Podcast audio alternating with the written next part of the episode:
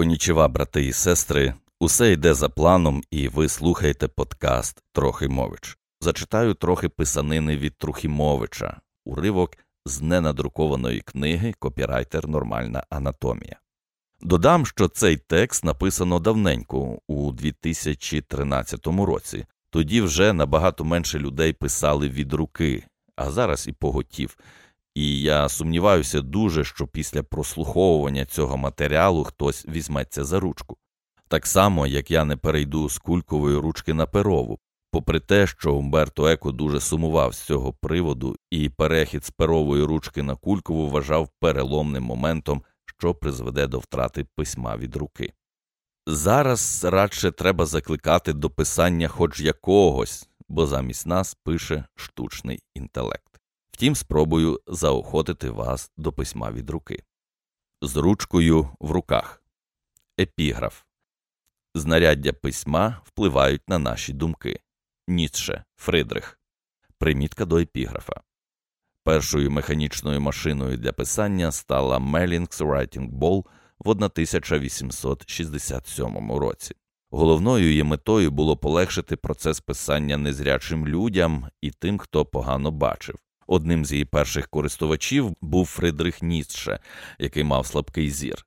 Деякі коментатори ретроспективно дійшли навіть до твердження, що лаконічний, афористичний, рубаний пізній стиль Ніцше був прямим наслідком нової технології письма.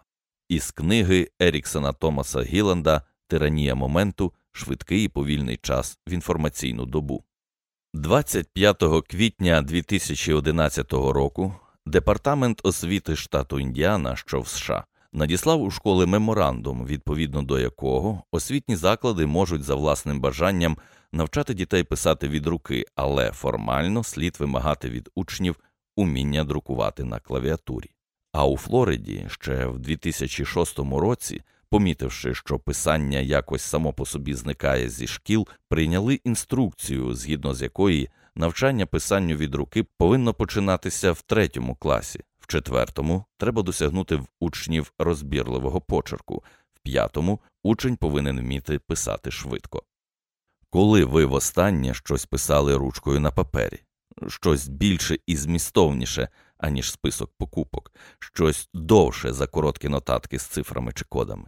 А врешті, яка різниця, як писати і де писати, на папері ручкою чи друкувати одразу в комп'ютер чи в смартфон, а виявляється велика. Хоча б тому, що монітор комп'ютера чи смартфона є активним джерелом випромінювання, він сам генерує промені хвилі світла, натомість папір пасивне джерело світла, оскільки відбиває світлові хвилі промені. Друге, природніше для ока, а отже, приємніше, спокійніше, комфортніше та ефективніше.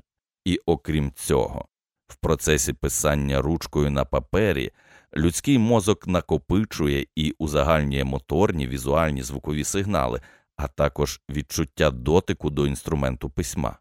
Такі ж речі відбуваються і тоді, коли людина друкує осмислений текст з допомогою клавіатури, торкаючись клавіш чи поверхні екрану. Та під час письма від руки мозок працює трохи іншим чином, аніж під час комп'ютерного набору. Ось приклад. Пані професорка Ен Манген разом з паном нейрофізіологом Жаном Люком Веллеєм з французького міста Марсель провели такий експеримент. Двом групам дорослих було запропоновано вивчити невідомий їм алфавіт, що складався з 20 чудернацьких літер. Перша група вчилася їх писати від руки, друга знаходила на клавіатурі і друкувала. Навчання тривало 6 тижнів, і по його завершенні учасники експерименту мали іспит. Ті, хто працював з ручкою, склали екзамен на добре і відмінно, інші отримали середні і нижчі за середні оцінки. Клавіатурні учні, наприклад, плуталися у символах, що були дзеркально симетричні відносно один одного. І ще один приклад. Вже згадані тут американці, але цього разу психологи із Вашингтонського університету проводили експерименти серед школярів різного віку з різним рівнем навиків письма. Їм давали всілякі завдання, аби оцінити і порівняти тексти, написані від руки, з надрукованими одразу на комп'ютері. Виявилося, що коли діти пишуть від руки, вони роблять менше помилок, і уява працює краще. Додам, що за цитую психомоторне благополуччя активно виступав Умберто Еко, оскільки на 2009 рік в Італії половина учнів вже мала складнощі з написанням текстів від руки. Цій темі відомий письменник та філософ присвятив есе під назвою Втрачене мистецтво краснопису, опубліковане в британській газеті The Guardian. І ще декілька аргументів на користь писання від руки. Перше, літери були придумані головою для руки з метою відтворення на плоскому тлі різних лінійних двовимірних знаків. Натискання ж на клавішу є однаково простим, незалежно від того, що з'явиться на екрані після введення буква, піктограма чи малюнок. Інакше кажучи, на папері кожна буква зберігає свою ідентичність, кожна має свій химерний візерунок, деталі якого інколи зумовлюються нашим настроєм, відчуттям самого тексту та відчуттям того, кому ми адресуємо написані рядки.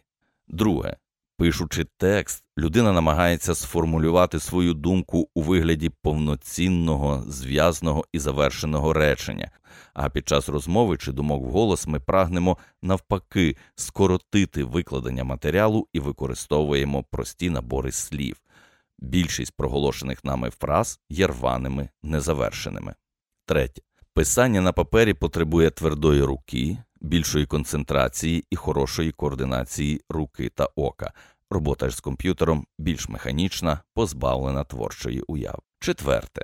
Писання від руки має нижчу швидкість, аніж друкування на клавіатурі, тому часовий проміжок створення тексту є довшим, що ефективніше впливає на процеси навчання. Новий матеріал швидше потрапляє в довготривалу пам'ять, його осмислення є глибшим, а відтворення інформації, якою оперуємо, більш творчим. Коли ж говорити мовою нейрофізіологів, то під час комп'ютерного набору тексту ви перебуваєте в стані бета, такому ж напруженому, як і під час фізичної праці, а під час писання від руки в стані альфа, тобто розслабленому, медитативному і тому більш врівноваженому, спокійному і творчому. П'яте читання рукописного і друкованого текстів залучає до роботи різні частини головного мозку. Таким чином, пишучи спочатку від руки, а згодом друкуючи написане на комп'ютері, ви принаймні читаєте свої рукописи і активуєте додаткові частини мозку. Шосте. Під час писання активно залучається дрібна моторика, яка дуже важлива для розвитку мозкової діяльності в дитинстві. В дорослому ж віці, завдяки активності дрібної моторики, ви підтримуєте бадьорий тонус свого мозку. Сьоме. Дуже часто писання на папері поєднується з малюванням, хай навіть простих знаків чи символів. Так ви візуалізуєте свої думки, а це допомагає як мінімум знайти потрібне слово, а як максимум глибше проникнути в суть тексту, його стиль, емоційну складову. Восьме. Під час писання відбувається діалог з самим собою, що дозволяє ширше розглянути тему і запропонувати більше оригінальних рішень. З огляду на все написане вище, випробуйте цей алгоритм. Пишіть свої тексти спочатку від руки на папері. Потім надрукуйте написане на клавіатурі комп'ютера. Далі прочитайте надруковане подумки, а ще краще вголос і бажано для якогось слухача. Після цього внесіть при потребі зміни і використовуйте текст за призначенням. І хай не вводить вас в оману думка, що так буде довше, навпаки, буде швидше, особливо коли засвоїте метод сліпого друкування десятьма пальцями. До того ж, ви текст читаєте декілька разів. Спочатку, коли пишете, потім, коли читаєте ще раз, коли друкуєте, а потім ще й третє, коли вичитуєте. Сподіваюся, у ваших головах посвітліло. Ви слухали подкаст Трохи мович і знайшли декілька вагомих аргументів для письма ручкою на папері. Якщо хочете зробити добру справу, підтримайте наш подкаст на сайті crespo.com.ua.